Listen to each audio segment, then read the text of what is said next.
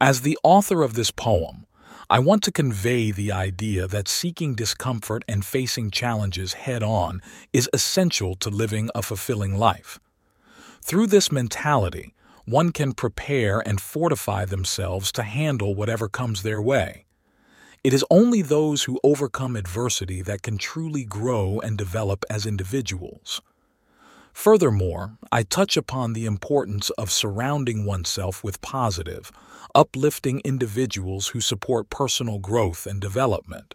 One must be responsible for their own feelings and actions. Choose to do good deeds without expecting recognition and fame, and always strive for improvement and growth. Philosophically, this poem aligns with the idea of Stoicism, which emphasizes the importance of facing adversity with resilience and accepting that life is full of difficulties. It also touches upon the concept of Aristotle's virtue ethics, where living a virtuous life through deliberate practice and personal responsibility is essential to personal fulfillment. Overall, the poem reminds us to seek discomfort, embrace challenges, and live with integrity, which are all critical elements of leading a good life. Now, the poem Seek discomfort. Seek discomfort. Embrace the pain. Let challenges test thy mind, heart, and brain. Prepare thyself for life's arena and be bold, for only those who face adversity can truly behold. When difficulties arise, complain not in despair, but rise above, and with courage repair. Choose always to overcome and to be better, and refuse to be held back by any fetter. Life is short, and to please everyone is not thy task.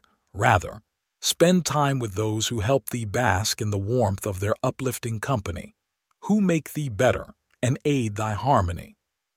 Ask thyself, art thou better or worse when with such friends? And let thy character shine forth, as goodness mends. Remember that thou art responsible for thy own feelings, so choose to be thy best, and let thy spirit start healing. Shackle not thyself to vices and temptation's lure, for only freedom can let thy soul truly endure. Surrender to the truth, and let peace find thee. Appreciate thy blessings before they cease to be. Criticism from a trusted friend. Dismiss not, rather, deliberate, and work on thyself with thought. Kindness to others, let it flow like a stream, for every heart bears burdens, and every soul can gleam. Examine thyself where thou dost fail, and where thou dost thrive, and let improvement and growth evermore arrive. Worry not about others, but concern thyself with thy own action, and let thy deeds be driven by love and satisfaction. Do good deeds, and forget about recognition and fame, for only the goodness in thy heart shall remain. Act as thou wishest to be perceived. Let honesty be thy guide, and let thy character shine forth, and never let it hide.